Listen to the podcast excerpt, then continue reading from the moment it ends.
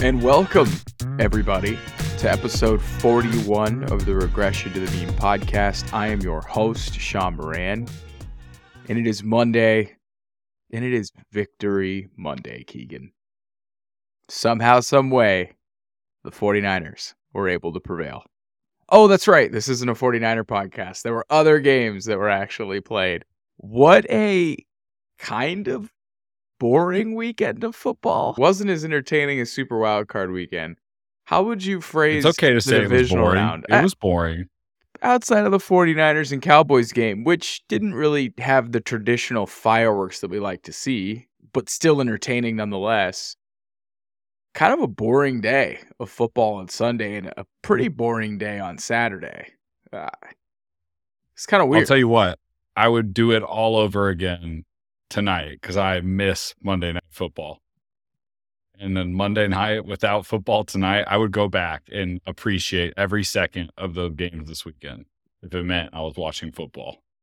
You have the Monday Night Blues? Yeah.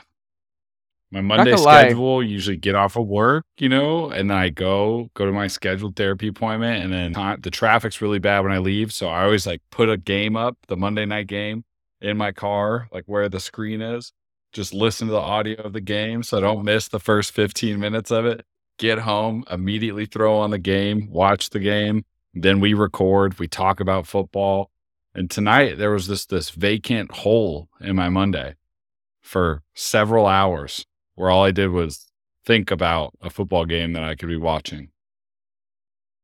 I've got several follow-up questions. Are you such a football guy that you watch games on your phone while driving, or are you just listening to the games? What's what's going on here? Well, well, the video is playing, but uh, mm. respectfully, of course, I'm okay, I'm okay. not watching. Yeah, I'm not got watching, it. But I am I am listening. Okay, I I've been known to. to put the earbuds in and, and to have Red Zone in my ears when I need to run an errand on a Sunday. I've been known to do it. Yeah. I've done it a couple times. You're, I, uh, you're, you're lying if you say you haven't done something like that. Well, my girlfriend and I celebrated our, our anniversary on Saturday, and one of my promises to her is that she would not be subjected to a single second of football on Saturday. Outside of a couple texts, outside of maybe sneaking a peek in the bathroom at the restaurant, uh, I did pretty good. I did pretty good. I'm, I'm not going to lie. A peek in the restroom. You're an addict. I'm not going to lie. I, I needed to see what was going on in that Eagles-Giants game. I just had to see it. At one point, I didn't even know Mahomes was injured. I, I, I learned. No, I, I get it in group chat, and you're like, wait a minute, Mahomes is hurt? I have no idea Mahomes is hurt. And then I...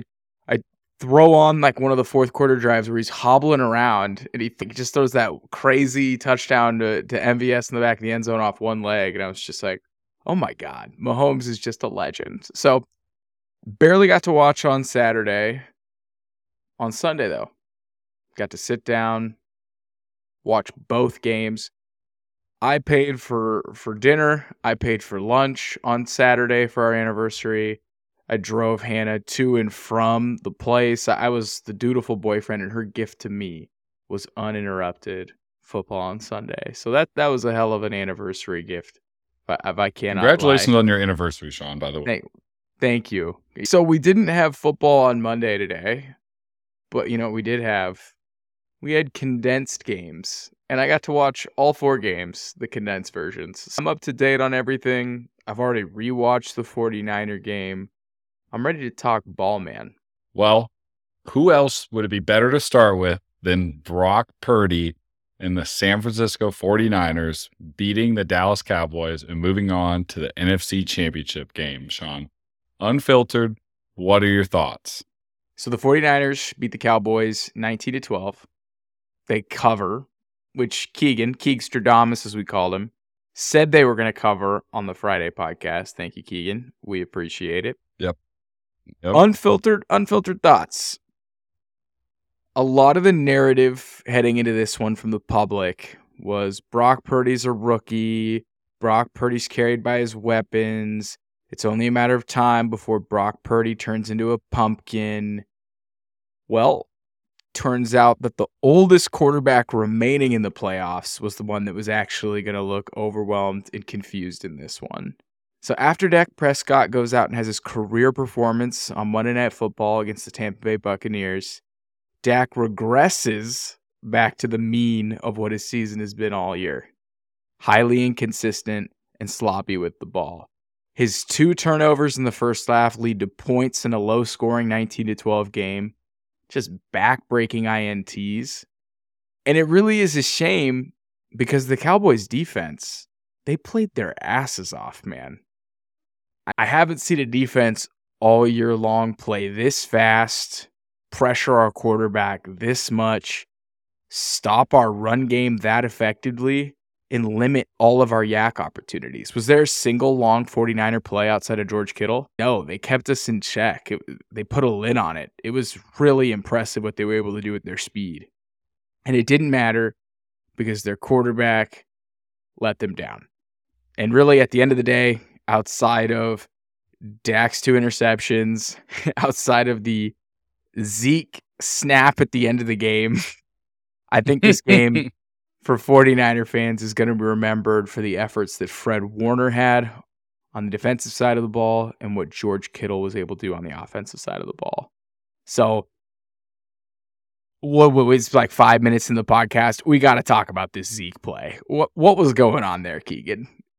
What's your what's your take on the end of this end of, the end of game play here? I don't, first off, don't know what that call is. I don't even know how you agree, get the team to agree to run that. Like, as as a practice option, like, how do you go up there and be like, Zeke, we have to do this in the run-throughs and the walkthroughs? Like, this is the play. Like, how do they even agree to that as a team, first off? Oh, man. And it make it past practice to actually show up in a game. And second, no matter what they did, they could have thrown a Hail Mary. Dak could have thrown another pick. They could have tried to run like a like hitch and ladder play. It doesn't matter. We would have laughed, you know, because of the end of the game, clock management, how that game, you know, ended up going for the Cowboys. But they made it the most laughable thing they possibly could have. I mean, there was a thousand ways that they could have gone. And no no last play from that far down the field ever, ever works, no. Right? Like, there's no way it's working. Like, you might as well go out with a piece of glass. And instead, they put Zeke under center, and he gets demolished. And, hey, I just want to say, pretty good snap on Zeke's part. Let's be honest. He's one for one his career in a center. No so, one's talking about it. It, it was, was a hell of a, It was a hell of a snap. No one's talking about it. It, it hell really of a was. Snap. Nobody wants to talk about it.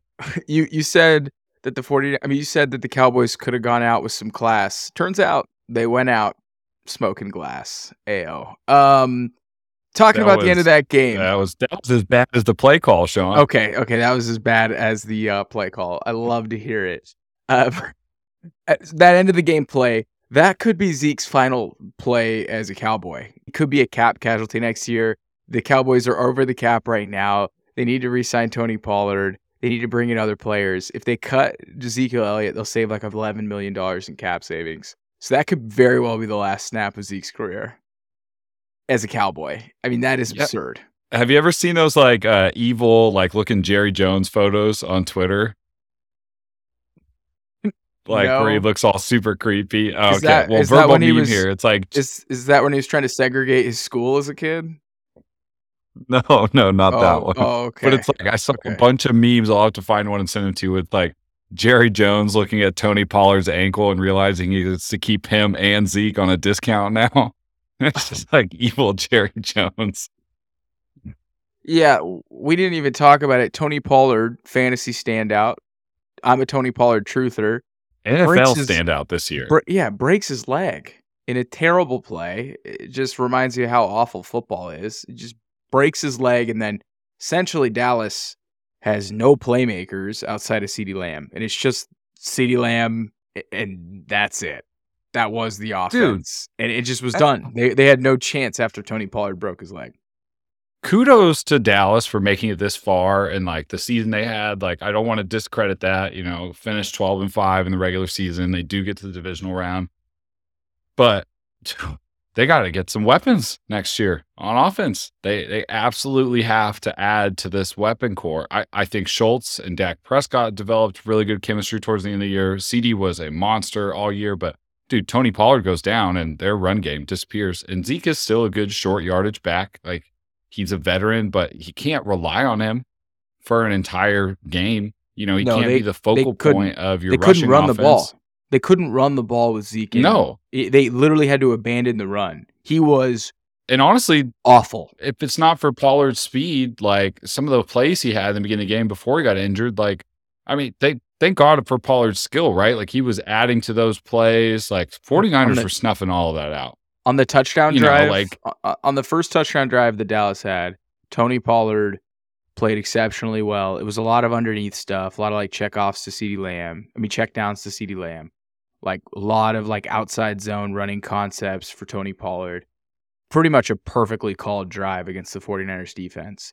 And the minute Tony Pollard is out and you lose that speed, they had no chance. Like, this is a game where it's like, you know who would be None. really nice? If they had if they had Amari Cooper. That would be really nice if they had Amari Cooper in this one. And they just didn't Dude, trotting, have an answer. Trotting Noah Brown and T Y Hilton out against the 49ers in a divisional round matchup is like atrocious. And no disrespect to Michael Gallup either. I know he's still probably figuring out how to play at one hundred percent, but I don't think he's the number two that they thought he was when they let Amari Cooper go for basically like a bag of cookies and a glass of milk, you know? That's I mean, generous. That'd be generous to get the glass of milk for what they got. yeah, with with what they got. Yeah, exactly. Yeah, but yeah, I mean, exactly. Dallas's problems for the for the offseason will be, you know, get Tony Pollard healthy, figure out what you want to do with Zach, and add another weapon to complement CeeDee Lamb. They can't roll out the same offensive personnel that they did this year. And well, maybe Dak, this- I, I like to think Dak is a good quarterback, Sean, but maybe Dak is just... He's not that upper echelon guy. And he's good, but maybe he's not that good. D- Dak is good. He's good. He's, he's good. Gonna, but like, he's going to slice and dice up so, bad, bad defenses, but he's going to be like fifty-fifty against the elite defenses. He's just, he's going to make mistakes. He's just gonna This make sucks mistakes. Because I want to so bad be like, you know, Dak is not like the rest of the quarterbacks who are moving on to the championship round, but then that means I have to talk about Brock Purdy. I mean, you look at who's left. It's it's the who's who of N F L quarterbacks right now. It's Patrick Mahomes, it's Jalen Hurts, and it's Joe Burrow. And then you got fucking Brock Purdy sitting there. It's uh, another verbal meme. Those guys, the army soldiers lined up against the wall, and there's oh, the one in the clown you. costume. How dare you? Brock is not the one in the in the clown costume. Uh, Brock Purdy played pretty but well.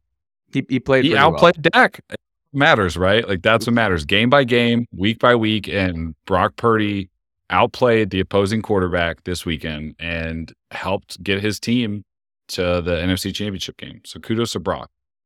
He he played really well against, by far and away, the best defense he's faced all season. He has not faced that kind of pass rush. He's got a tall order next week against the Eagles pass rush, which had seventy sacks this season, who had five more sacks than Daniel Jones. So I felt like it was a very good warm-up for next week because Dallas was playing with their hair on fire. Dexter Lawrence, Micah Parsons, my goodness. And you, you were hitting on this a little bit earlier. That Parsons versus Trent Williams matchup was something. Just strength on strength. It was awesome. Man. That was it was one part of this game that I really enjoyed was like watching the trenches battle, which is like something you don't really watch for these days in the modern N F L. What a football was, guy. What a football guy. You like the trenches? You you, was, you illegally watch yeah. games while you drive? This is incredible. You're just such a football guy. Dude, man. I guess that's what's that says a lot about what kind of football was being watched this week. But nonetheless, it was a great matchup between like two really solid units, the San Francisco offensive line and, you know, Dallas's defensive front. It, it was a good game. I mean, the score wasn't great. There wasn't a lot of flashy plays, but it was a good football game. And the Niners beat a really good defense, like you said. I mean, the Cowboys are legit, and there's a reason they made it this far, and Dak just had a really, really poor game in the biggest game of the season. So, so Dak Prescott has a fifty million dollars cap hit next season. Brock Purdy has a nine hundred thousand dollars cap hit next season. Just, uh, just, just for perspective there. But considering Dak Prescott's cap hit, they're going to be kind of pressed for options to upgrade this offense. Dalton Schultz is a free agent. They have some tight ends in the waiting that look pretty good. Maybe you let Schultz walk. You're probably going to have to pay Tony Pollard. They might franchise tag him. They have the twenty-sixth pick in the draft. They got to draft a wide receiver, right? They got to, right? Like maybe, maybe. I it just what receiver? The thing is, the, the Cowboys need an impact wide receiver. Oh, there's talk that wide receivers could fall in this draft, and they see a lot of value deeper in the deeper in the draft. So, so considering that, like they, they need a speed guy. They need someone who could take the top off the defense. And Jalen Hyatt could be an option.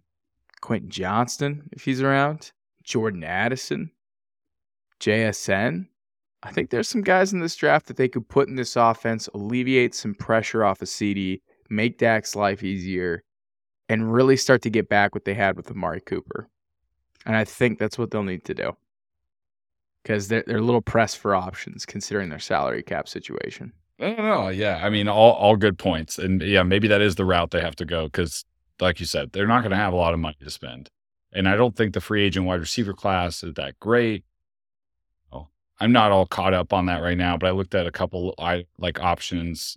You know, there's some names out there, but maybe the draft is the way to go. But matter all that matters, they need to get another difference maker in their wide receiver group and run it back with Dak again. And you pray that Tony Pollard gets back to full health and has a good recovery, and maybe you do move on from Zeke. You have Zeke to. being a cap ha- casualty would be the smart move, but Jerry loves him, so we'll see. There, there's no way. There's no way that they, to the detriment of that roster, if keeping Zeke, you'd have to cut multiple players that actually have a real impact. If he does, Keegan, that that is insane. That is truly, truly. But it's Jerry. He lives in his own world. He does his own thing. Uh, and another team that's seriously going to need to make some upgrades in the offseason to their offense, the Buffalo Bills.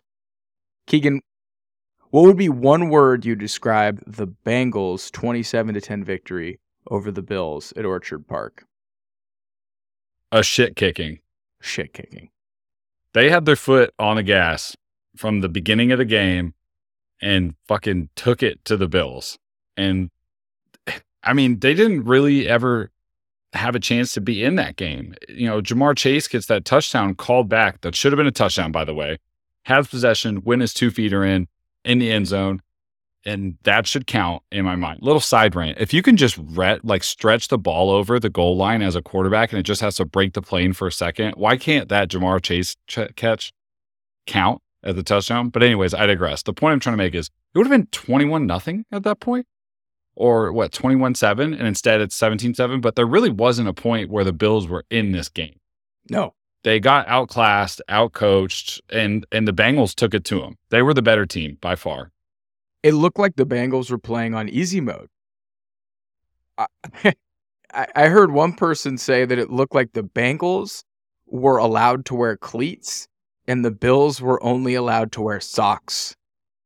Like, that's what it looked like. It looked like one team was playing in cleats and another, another team was playing in socks. I I truly was confused at, at how that game broke. When we were covering it originally on Friday, the big storyline was that the Bengals were going to be down three starters on their offensive line and that Joe Burrow could be potentially running for his life. Well, guess what? Joe Burrow was only pressured on thirty percent of his dropbacks in this one, compared to close to fifty percent for Josh Allen. The Bengals outrushed the Bills one seventy-two to sixty-three in this one. Joe Mixon went over one hundred. Samaje Perine looked excellent. This team, the Bills, are built to play indoors. They have like a speed finesse team. They got outclassed in their own stadium. They got bullied. They played soft, man. Like, that was pretty alarming. And Gabe Davis, I'm sorry, he's not the number two wide receiver on a Super Bowl team. And Cole Beasley's not your fucking wide receiver. Never has three. been. He never has been. And Cole Beasley's not your yeah, wide receiver three. Somebody, like, I, I'm sorry, like, and Devin Singletary's not your running back on one. On Twitter about that. Yeah, I saw that on Twitter where it's like, you know, the Bills really had Josh Allen try to take them as far as they could with Cole Beasley and Stephon Diggs as wide receivers and decided, hey, let's try that two years later again. It's like, what are you doing? They didn't match up at all against this game. And like you mentioned, the Bengals rushing attack, listen to this. Every person who had more than five rushing attempts in this game, Joe Mixon, Samaje Perine, or Joe Burrow, averaged four point seven or more yards per carry. I mean, Joe Burrow had five point two yards a carry. Joe Mixon had five point three yards a carry, and at one point, I thought the Bengals were just going to run it down their throats for an entire game. The Bills had no interest in stopping the run, and Joe Burrow just kind of sat back, picked him apart, and then took his chances when he had openings and just like kind of like methodically diced them apart. And he played such a fantastic game. And like, yeah, Bills played bad, but Bengals played super, super complete on all sides of the ball. And Joe Burrow's Joe Cool. I mean, the guy's not even phased one bit out there. Joe Mixon had one hundred five rushing yards in this game. Yep. Almost half of them were before contact. This this guy was averaging close to three to four yards per carry before being touched. The Bengals were down three starters on their offensive line. Like, they got bullied. The Bills looked soft. Joe Burrow clearly is the second best quarterback in the N F L right now. The Bills clearly need to make some changes to bring in better playmakers. Leslie Frazier, Sean McDermott, and Ken Dorsey got outclassed and outcoached by Zach Taylor, Bill Callahan, and Lou Anarumo. I mean, I didn't think the Bengals were this good because of how they played last week against the Ravens. Also, side note, how good are the Ravens? Like, how good is the Ravens defense if they were able to do this in Cincinnati, and basically Cincinnati only wins because of, of because of that fumble return? Like, like this is nuts. The Ravens were this good? Yeah, this good the whole time, and you're watching this Bills game, you're thinking like, huh, like I wonder where the Ravens would be if their M V P quarterback was healthy. Like, would they have moved on? Would they be playing for an A F C championship this year or potentially like vying for a Super Bowl? I mean, it It really made me impressed what the Bengals or what the Ravens were able to do against the Bengals. And it it made me think less of the Bills, honestly, when I watched this game. Like, it, it made me think a lot less of the Bills in whole. And I'm a, I like Josh Allen. You know, I think Sean McDermott's a fantastic coach. But, I mean, you said it. They, they don't have weapons to be built for this game. And Stephon Diggs is incredible, right? Like, yeah, an amazing wide receiver one. But then Gabe Davis, Khalil Shakir, Isaiah McKenzie is who you're rolling out there. Cole Beasley starting a game, a A F C divisional round game in twenty twenty-three, like felt wrong to me. Like it, it kind of gave me a, a sick feeling in my stomach to see him out there trying to make impactful plays. And then, you know, the running game, it's Devin so Singletary, bad. good it's fantasy so guy, you know, great fantasy guy, but For volume. Is he a starting running back? No.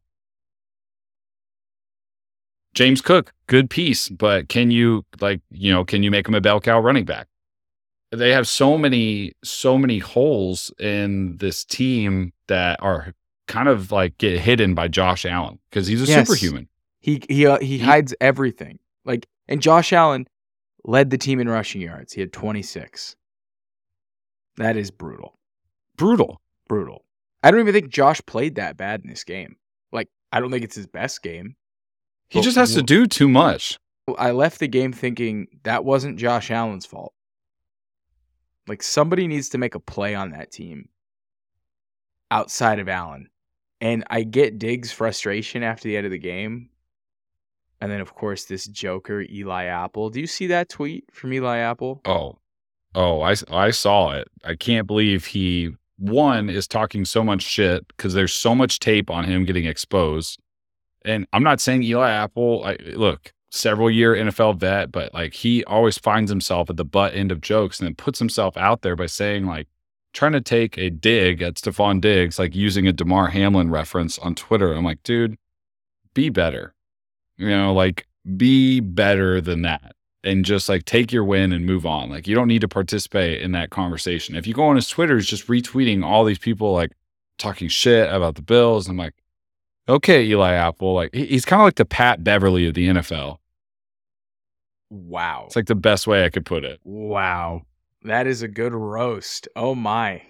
Yeah, for, for our listeners, Eli Apple quoted Stephon Diggs' tweet about him saying, more people care about my reaction than the actual loss itself, with Cancun on three, with a number three, and the like heart emoji that DeMar Hamlin uses, and DeMar Hamlin wears the number three.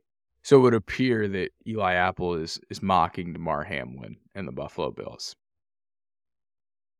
Not a good look. Not not a good look.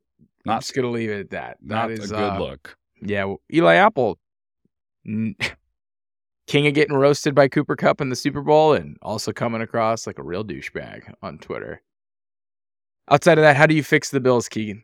Like, I, I think Khalil Shakir has to play more, right? He he needs to be more involved. They need a secondary playmaker, and they need a thumper. They need a thumper in this draft.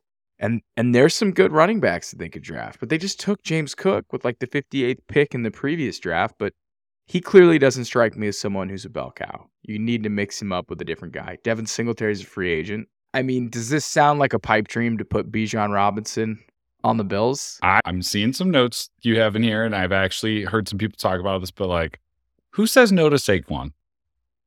If the Giants and him can't come to a deal, Saquon on the Bills. You don't get another young running back, although Bijan is a different type of rookie running back. I get that. But somebody like Saquon, or like, what about a David Montgomery in this offense? You know, somebody, anybody. I think Dude. Saquon, David Montgomery are obviously immediate Saquon. upgrades over Singletary. But oh my goodness, they have imagine, to do something, I think, in the run game first. Imagine Saquon and Josh Allen together. It would be awesome. Wow. Saquon in that game, in the snow, in the Bills jersey, fire me up. That would be absurd. He doesn't even have to move that far. He stays in New York. He doesn't have to change his like tax I D. No. Wow. But wow. The wide receiver core, on top of replacing and moving on from Devin Singletary, is the biggest thing. You bump Khalil Shakir's snaps up. You like let him have Isaiah McKenzie's role that you try to give to him. You let Cole Beasley go into retirement. And you know what? You can keep Gabe on the roster, but don't try and feature him as your number two. Like, go go out there and, and try and get a secondary option to Stephon Diggs that's way better than Gabe Davis. I'm sorry, Gabe Davis has his moments. Deep ball threat, I get that. He's had some great plays in these past two seasons, but we got to be honest about what this wide receiver room is like. I mean, it's kind of the same thing we're talking about with the Cowboys, right? And Josh Allen hides a lot of these issues because he's a freak, and he's an alien, and he makes the Bills move when they don't really have the talent to move sometimes. But if you just stack up their wide receiver room next to the Bengals, who they played against, it's a joke. I mean, joke. The Bengals' third wide receiver is Tyler Boyd, and he would immediately be the number two on the Bills. And then they've got T. Higgins, who could be a number one on seventy percent of N F L teams. And they have Jamar Chase on top of it. Hay- Hayden I mean, Hurst would be their number two. Like, literally, Hayden Hurst would be the number two best yeah, pass catcher legit. on the Bills right now. That's how good Hayden Hurst is playing. They definitely know, have man. some holes. They have some holes. And as long as they have Sean McDermott and Josh Allen, they will be competitive. But they need to refine the offense, add some weapons to make that next push. And pretty soon, they don't start winning some big games in the playoffs, conversations will be had about Josh Allen. I mean, he's he's basically turning into this generation's Phillip Rivers. Dude, I saw some of that. I saw some people making these comparisons. I would hate for that to happen to Josh. It's like you got Peyton Manning and Tom Brady, which is Mahomes and Burrow, right? If you want to make that comparison. And then Josh is literally just like Phillip Rivers off of the corner. Fuck. That's brutal. That's tough. Who's going to be this generation's Eli Manning, though, if you're going to talk about those quarterbacks? Who's this? That's, you know, kind of like the blind squirrel who ends up finding two nuts, two Super Bowl nuts. Brock Purdy. I mean, come on. Oh, God. Oh. Okay, so on to the next game. So the team that Saquon actually plays for, the New York Giants, played in a football game, if you want to call it that. What do you call that effort? Uh, that occurred yeah, on played. Saturday night. Yeah, they play. They, they showed played. up. They showed up. The Philadelphia Eagles beat yeah. the New York Giants thirty-eight to seven. Some people thought that the Giants would cover. Couldn't be me though. I I, I couldn't I couldn't have uh, I couldn't have thought they'd covered. Turns out that the Giants' league worst rush D V O A against the Eagles' league best rush D V O A would be a mismatch.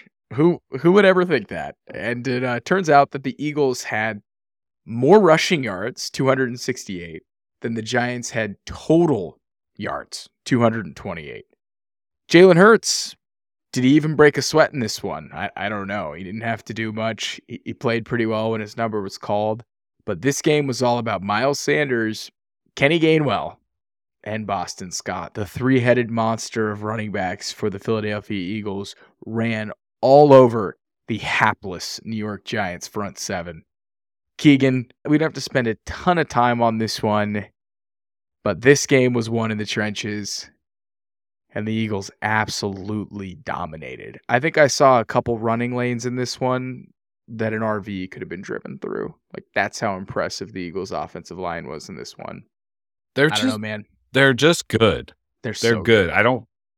They the schedule talks this year, who they played, blah, blah, all the stuff. No, they're one of the best rosters in the N F L, and there's a reason they're here. And credit to Dable, credit to the Giants. I think that was an amazing season. They punched way above their weight class for an entire N F L season. Even snuck past the Vikings in the super wild card. Don't forget the super. And don't you dare. They had a great season, but they ran into the Eagles in the divisional round, and there really wasn't much they could do. Um, like you said, we don't spend too much time on it, but Boston Scott, anytime touchdown scorer, as long as he's on the Eagles, I'm gonna take that bet for the rest of my life on the Giants. He has a, he has eighteen career touchdowns, and eleven of those are against the Giants. I mean, it's so like a chalk. troll. It was so chalky. It's a troll it at this point. I can't believe it hit. It was so chalky, and of course, it smashed.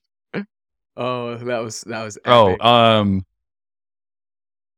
Jalen Hurts and his group of talent around him are going to be a lot for San Francisco to match up with. And it's going to be awesome to see. I cannot wait to watch that game. There is so much talent that's going to be on that field from both sides of the ball, offense and defense for both teams. I, I mean, we, I'm done talking about this game because they crushed the Giants, but next week's N F C Championship game is going to be fucking electric. Holy shit. I'm a little more nervous about the Eagles' defense against the 49ers' offense. So in this game, Daniel Jones was pressured on sixty percent of his dropbacks. So it's pretty elite. It's pretty elite. Brock Purdy was pressured pretty heavily against the Cowboys. He held up pretty well. But this is going to be a really tough task for the 49ers offense. I don't want to spoil too much. We're going to have a whole week to talk about that game. But I think the strength on strength is the Eagles' rushing attack versus the 49ers' rush defense. It's number one versus number one. You got to love it. Going to be I'm, so fun. I'm more intrigued to see how the 49ers' offense and what Kyle Shanahan does against the Eagles defense. I think that's where that matchup is going to be won. But outside of the N F C Championship game, which we're all juiced for, the Giants do have an interesting offseason ahead of them. You think they're bringing back Daniel Jones, right? Yes. He earned it. Okay. Okay. So you're going to bring him back on like a four-year deal, three-year deal. What do you think that looks like? I'm, dude, not a big cap guy, but I would have to think it's going to be somewhere around like the thirty million dollars mark a year. Okay. And it's not crazy to think. I think he earned it. Okay. Do you think they bring back Saquon? Yes, but it's going to have to be for like nine million dollars a year. He's going to have to take a little bit under what maybe his true value is. I don't know how he could command like a Christian McCaffrey. What does Christian McCaffrey make? Like sixteen mil? sixteen. What is, I heard like, he wants... I heard he wants McCaffrey money, but he doesn't want to reset the market. So that makes me think he wants that like twelve to fifteen range. He can't make less than Joe Mixon, dude. Joe Mixon makes like twelve a year. He, he can't. Like, I know, but he he's realistic about his situation. He understands his injury history. And I think the Giants, uh, with Dable leading this culture and like what they built this year, I think players might take a play cut. I even saw Leonard Williams talk about, wanting to take a pay or be willing to take a pay cut because he wants to be a part of this team moving forward. And Saquon seems like a realistic guy. Maybe nine is a little low, but if you could get him at ten and a half, that makes it a bit better for their situation. Uh, but anything above twelve makes it really hard for the Giants to bring him and Jones back. So he's got to take a little bit under if he wants to be a Giant again. And there will be plenty of talks about how they can make that happen. But I do think they pull it off. They, they bring back Jones. They bring back Saquon. You got to get some wide receivers gotta on this it. team. You know, shout out Isaiah Hodgins. Shout out, Richie dude. They James, are filled with the waiver wire Richie heroes James. of yeah, they fantasy played, football. On they their played team. waiver. They played waiver wires in real life. Like that's how they. That's how they built their receiving core. Richie James, forty-niner great. Isaiah Hodgins, Bills great. And uh, Darius Slayton, of course, the guy they've tried to get rid of for three years who's still on the team. Richie they, James and Isaiah Hodgins are like Madden-created players when you're in like the seventh year of your franchise mode. And they're running out of real rookies to put in there. Richie James was catching passes from Nick Mullins, baby. That was a that was an interesting time in the Kyle Shanahan Kyle Shanahan time. um, they gotta they gotta draft the wide receiver or trade for one. You think they draft one at twenty-five? Or do you think they trade for one? Well, if they're that's the same pick range that we're talking about with the Cowboys, the Cowboys right? Yeah. Like, and there might Bills, be Bills yeah, there, too. There might be some talent on there. So drafting one's always the cheap option, right? But like they need a veteran. They need somebody to be what Kenny Golladay was supposed to be for this team. And They'll they'll cut losses with that, and they'll they'll probably move on from him. But I think they need like an older, like proven vet in this in this locker room, and maybe you also draft one as one too. But they need a full overhaul. It's not one move that solves their receiving room, and fuck, they don't even really have their tight end position figured out fully, honestly. Yeah, I'm just looking at this team outside of Saquon for fantasy football. Like, Daniel Jones definitely could be, like, a, a dart throw in, like, the Q B nine to twelve range, right? But that's it right now. Maybe you draft Hodgins in, like, the eighth or ninth round if they don't make any upgrades. But this team needs an alpha. And it appears DeAndre Hopkins on the market. Maybe because Daniel Jones already been playing for five years and you have some semi-veterans, it, it might make sense to, to add Hopkins based off of his timeline. But I don't know. They they need an upgrade and they need an upgrade bad. But we don't even know which wide receivers are going to be available. I feel like s- some surprises are going to be had, and I just don't know what it's going to be. But they the list of current free agents is like like Jacoby Myers leads the free agent class right now for most intriguing receiver available. So he'd be a stud. It's a little too early to tell and take a look at. Jacoby Myers is a stud. He'd be a stud in most places. Yeah, Jacoby Myers is a stud. We were talking about this earlier today. Christian Kirk got all that money last year. Everyone said it was terrible. He ends up playing extremely well. It was one of the best free agent signings of the year. Jacoby Myers is going to get similar money to Christian Kirk, and it's going to be the same narrative, and he's going to play really well to the team that signs him. That's my that's my call. That, I'm, I'm planting my Agreed. flag in that. Why is it that every and team that got eliminated today, like, doesn't have a good second wide receiver? You look at the depth of the teams who won, and it's just proper team building, you know, talent. Except Lots Mahomes. Of fucking talent. It's just except Mahomes. Mahomes is the exception that proves the rule, right? Yeah, and it's it's what makes him so good. We, I mean, we, we can move on and talk yeah, about that exactly. game. And yeah. before we get into the details of the Chiefs-Jags game, you know, I was talking to you about the Chiefs had over seven thousand yards of offense this season, and outside of Kelce, they're running out a group of, you know, Tony, Justin Watson, M V S, Juju, like nobody really like, re- like I don't. There's no all stars, right? There's no super studs. Like it's amazing what Mahomes makes happen Kelce. in this offense and how Andy Reid coaches. It's and Kelce, of course, is incredible. Like he is their alpha, he's their number one. But to the Chiefs, man, they almost had a scare with the Mahomes injury. And, you know, yeah. just to recap for everybody, the Chiefs end up beating the Jags twenty-seven to twenty in a, in a close game. It didn't feel close in the beginning, but then the Mahomes injury happens. We get a little Chad Henne action. Trevor Lawrence tries his best. Um, this kind of feels like a team that's like waiting in the wings. We'll be good to go next year. And Mahomes moves on, but they've got a really bad injury for Mahomes. It's not going to be easy to play on against the Bengals next week. The Bengals are now favored by one and a half points at Arrowhead. That line has already flipped three points. The Chiefs opened as favorites. I'm a little concerned about Mahomes' injury. And, of course, everyone's going to remember this game for the fact that Patrick Mahomes came into the second half on one leg and was throwing touchdowns to M V S off, off his wrong foot. I'm going to remember this game as the Travis Kelce game. If the Chiefs don't have Travis Kelce in this one, they lose by ten points. Like, he was that important. And again, it, it was another insane mismatch where the Jaguars are the worst team in the league at covering tight ends. The Chiefs have the best tight end. So they were able to lean on that mismatch and ride it home. Kelce had fourteen catches for ninety-eight yards and two touchdowns.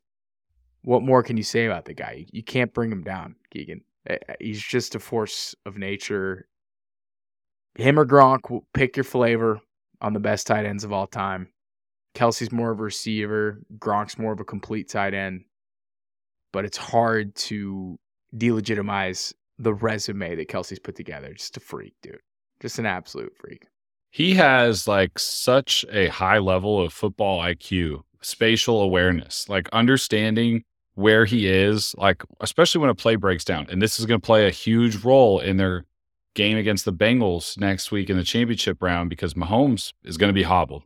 Mahomes loves the off script, loves getting out of the pocket when he needs to, and that's where Kelce's so good. I mean, he always knows where Mahomes' eyes are. He knows where he can feel people around him. Like a quarterback feels pressure in the pocket, but he yes. feels it in like the first and second levels of the receiving field. And it's amazing that he's always open. And it's not just because people aren't paying attention. It's because he knows when to exit his zone or when he's actually available to catch a ball. It's, it's really special surreal. how it's he surreal operates. To watch. It's, it's so cool. And especially with the will mind we see meld, some more of that? The mind meld with Mahomes, like how sometimes Kelce's not even yeah. running routes. It's just like they're just playing backyard football, watching each other go after it, and it's it's really cool to watch. It, it, it makes me nervous though. Outside of Mahomes' injury, like the Chiefs don't have a secondary playmaker. Like Tony's being used as a gadget player, looks really good. Pacheco looked good in this one. Like, actually really good. He looked really similar to Etienne, who also looked fantastic. Etienne, somebody that I will be drafting an absurd amount of next year. Like, that is one hundred percent confirmed. I'm all in on Etienne, as an aside. But the Chiefs are, are throwing it to M V S and Juju. They desperately need a second guy to emerge. Like, if Kelce gets taken away, the, the Chiefs are, are fucked. Like, they are truly fucked. They don't have a, a, another guy to go to. They don't have another button to hit. And I know typically you'd be like, well, it's Mahomes. Well, Mahomes is literally playing on a high ankle sprain, potentially worse. Yeah. I don't know what they're supposed to do. And I'm telling you, man, the Jags played a phenomenal game. Like, Trevor Lawrence played really well. If it wasn't for that Jamal Agnew fumble in the red zone, this game might go a different direction. Like, this game was closer than it looked. And even though the Chiefs were kind of always ahead, it was the Jags kind of making mental errors and playing like the younger team that didn't have a ton of experience, mm-hmm. who was also missing like an alpha. Like Trevor Lawrence, if you get in these negative plays where it's third and long, third and twelve, they really lack a playmaker to get the ball to in those situations. Another example of someone we're quite excited about next year, Calvin Ridley, who's going to get welcomed into this offense. I just think that the Jags are super close to going up to another level, which people aren't ready to understand. And it might be the level that the Bengals currently are playing at. Maybe a smidge below it. But at least offensively, they can match what the Bengals are doing right now, hopefully. And that's why I'm skeptical, even though it, they were never really in danger of losing. If the ball bounces in a couple different ways, the, the Chiefs could lose this game. And with Mahomes' injury and how one-dimensional this offense can feel sometimes, I'm not feeling too hot about about the Chiefs next week, even though they have Mahomes, and I don't want to deny Mahomes, man. Yeah, fully healthy Mahomes, and like we can scratch almost all this stuff we're saying, right? Because it's always going to be a game, but that's a serious injury. That's a bad sprain. And dude, the Jaguars didn't take advantage of what no. they needed to. Like when Mahomes got injured, they didn't take advantage of Chad Henne coming in. And dude, props to Chad Henne for coming in and Andy Reid saying like, fuck it, we're going to run the same exact offense. I'm not changing anything. Chad, go out there and tell Pat's back and just do what we need you to do. But when Pat's Pacheco, back, dude, Pacheco carried that drive too. Pacheco was oh, awesome dude, on that drive. That Pacheco run was awesome. You know, bounce off the guys behind the line of scrimmage and take off. That was the fastest I think I've seen him look all season. He looked, he looked like so good returner. on that play. Yeah, he looked like a kicker. It returner. was awesome. But the Jags just didn't get enough pressure on an injured Mahomes. Like, didn't try and get him off his foot and didn't try to like bring anybody to make him feel uncomfortable. I feel like that was the big miss for the Jaguars on defense, at least. You know, they they needed to do more to bother Mahomes when he was banged up, and they just didn't. And they kept in this game, but they didn't try hard enough to throw Mahomes off schedule and give themselves a better chance to stay in this game.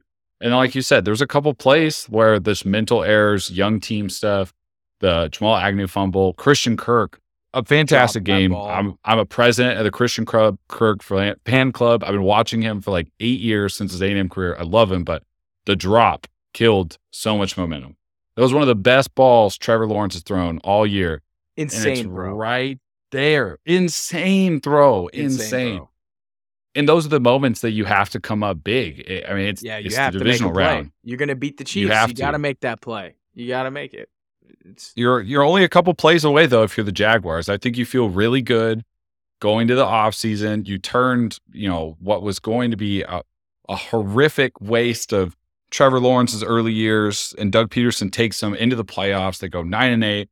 They win the wild card round. They get to face off the Chiefs, and they'll be back in the mix next year. Like you said, they add Calvin Ridley to this offense. I mean, we just talked about all these teams that need to add somebody to their core talent. They've group, already done it. And the Jags have already done it. They've already done it. They already have it taken care of. And I, I just think I'm really, really excited to see them on the next year. And I hope, like, you know, Trevor Lawrence is hanging his head high. That was a great year from him. Good bounce back after having to deal with Urban Meyer. Doug Peterson's awesome. Calvin Ridley next year. E T N next year, Christian Kirk, the emergence of Evan Ingram. I mean, heck, they're going to be dude. so much fun. They're a Trevor great Lawrence, fantasy team next year, too. Yeah, they're going to be great for fantasy next year. Trevor Lawrence is going to be a top six, top seven quarterback. A, another year in Doug Peterson's system. Christian Kirk is a wide receiver, too, potentially. I think we have to temper expectations because Calvin Ridley hasn't really played in two years, but he's still only twenty-eight years old. He has elite production and has an elite prospect profile coming out of college at Alabama, so you have to feel excited about it. I got to ask you, what round would you take Calvin Ridley in fantasy right now? It's tough because I don't look at him. He's not coming off an injury. He's just coming off of season with no game reps. Like, his body doesn't have N F L mileage added to it because he missed a year. You know, I'm sure he's been working out. Dude, he's missed two. So I'm not two. worried about his health he, or football he abilities. He didn't really two, play the year years. before either. Like, he might have played, because remember he had like depression yeah, yeah. and anxiety. Because I don't know the, what was going on, but he, he basically wasn't playing the year before either. So you're you're looking so, at like a Deshaun Watson level of like seven hundred. Not playing. Yes. So he doesn't have injury mileage on him, but he also doesn't have N F L game reps. Dude, if, if I don't get him in, let's say, the seventh or eighth round, like just on a swing, and then I'm probably oh. not going to stri- like reach for oh. him. I, I'm not going to go for the seventh fifth or, or eighth. I'm not going to try and take him in the fifth or sixth round. I, if he falls, I'll take him. Bro, I've got Ridley in the third or fourth, man. He's going to be a third or fourth round pick. No way, dude. I, I'm not wasting a pick like that on him. You're not wasting a pick. Dude, dude. DeAndre Hopkins missed six games this year, and people were taking him in like the fifth and sixth round. Even he's he a missing, proven because he was missing games in season. It wasn't for the fact that he. I know, but don't you think it's going to take five to six games for Calvin Ridley to get like ramped up? Like, there's no way he's going to make an impact on your fantasy team in the first six weeks. Maybe, and I'm just being realistic here, but I'm not going to take him in the third or fourth round, knowing that he's not going to be productive for at least four weeks. He's going to be like a fourth round guy. I will not be participating in that. As much as I'm excited about it as a fan, I will not be participating in a fourth round Calvin Ridley draft pick when, you know, who's somebody that went in the fourth round this year, Sean, that you could compare Mike Williams. Him to? Mike Williams went in the fourth round. Okay, bad example. Who's somebody that got to play all year that you took in the fourth round this year? Cortland Sutton. Fuck. Okay, one more. This is good exercise. Um, but you get you get my point of view, right? Like, guy? I get your point. You're taking a much more like risk averse stance. So you're you're saying like seventh or eighth. I'm saying like third, third or fourth. So like we'll settle into the five, six, four range. I'm telling you, they're going to see off-season videos of him playing and like him doing training videos. You're going to see him at training camp catching balls from T-Law. You're going to hear about how Calvin Ridley's working his tail off. First one in, first one out. He's ready to go. They're going to pump the shit out of Calvin Ridley stock, dude. It's he's going to he's going to fly up the boards, and I'm going to buy it. I'm going to buy the shit out of Calvin Ridley in the Jaguars. Have you ever had Calvin Ridley in fantasy before? That's the good question to ask before we go. Have you had Calvin Ridley in fantasy? I have not driven down. Okay. I have not okay. driven down okay. the Calvin okay. Ridley avenue. Okay. Calvin Ridley is so fucking good. Like, I don't think you understand how good Calvin Ridley is at football and how good he is at fantasy football. Dude, no, I know how good he is. Dude, Calvin Ridley is a fucking maniac. I've had him on two different championship teams. He is a stud. Stud. I I am I'm I'm just talking myself in. He, he's hopping in the third round right now in my rankings. But no, you've had Calvin Ridley. You had Calvin Ridley his rookie year. I'm thinking back. I'm actually looking at old draft boards. Yeah, you you had him. To... You had him. You had him because he caught four touchdowns in that game that one year, and you thought you were onto something, and he didn't really do anything else instead of that four touchdowns. Calvin in a twenty twenty Ridley, draft I was in, he went in the fourth round in twenty twenty. And you know what he, and you know what he did? He had thirteen hundred receiving yards and nine touchdowns in an offense that had Julio Jones. Not too bad. He is going to be this year's Stephon Diggs. Book it. All right, Keegan. All right, Sean. Can we, can we can we do something real quick? I'm ready. Do you have another exercise for me? No. I want to send somebody to fantasy jail real quick. You're stealing. Right to jail. You're playing music too loud? Right to jail. Right away. You're driving too fast? Jail. Slow? Jail. Oh, let's bring a fantasy jail back. Who are we sending to fantasy jail, Sean? It isn't fantasy jail. It's football jail. But I want to send the last three minutes of that forty-niner Cowboy game to football jail or fantasy jail or whatever the hell jail we want to throw it in. Because that sequence was absolutely insane. So, Cowboys have the ball with three minutes remaining, trying to drive down seven. Dak Prescott does absolutely nothing. I think he gets sacked. They lose a couple yards. Mike McCarthy has an opportunity with less than three minutes to go to go for it or kick the ball. They decide to kick the punt. Very cowardly punt. Trying to get the punt unit on the field before the two-minute warning, so they don't actually lose time to the two-minute warning. So they barely get that off. That barely happens. And they pump the ball to Ray Ray McLeod. Ray Ray McLeod decides to fair catch it instead of trying to run around and get this ball past the two-minute warning. Insane. This is just an example of two teams who do not want to win. They're just trying to lose. Okay, so the forty-niners have the ball. They have a great play call. They're able to get a first down past the two-minute warning. Time to run the clock out. Elijah Mitchell, first two runs, gets nowhere. His third run breaks it for fifteen yards, and he steps out of bounds. The game's over, Keegan. He steps out of bounds. So we have to run two more plays. We end up punting it to the Cowboys. And then hilarity ensues. We have Dak Prescott rolling in the back of the end zone. Should have gotten sacked. Should have been a safety for Eric Armstead. Eric Armstead just looks up and is confused that Dak still has the ball and just doesn't tackle him. Yeah, he like ran into him, but didn't like tackle fully him. tackle him. D- doesn't tackle him. Okay, so that happens. Then we have a Dalton Schultz catching the ball and sh- nonchalantly like kind of walking out of bounds. But because he gets hit backwards, his forward progress doesn't stop. And he, it doesn't count as going out of bounds and stopping the clock. So the clock keeps running. They spike it. They throw to Schultz later downfield, and somehow Schultz doesn't catch the ball. He steps out of bounds on a fifteen-yard gain, and then we get the Zeke play. So in the final three minutes of that game, you had the forty-niners and Cowboys trying to be as dumb as humanly possible and play the none of us want to win this game game. And for that, I'm sending them to fantasy slash football jail for putting me through that because I was a wreck. I should not have had to sweat that. But the cherry on top for all of it was we got to see the Zeke snap. So I guess it was all worth it in the end. Everything was worth it to see him get pancaked like that. One snap at center, one pancake against, one clean snap. Safe to say he will never line up in that position again. All right, man.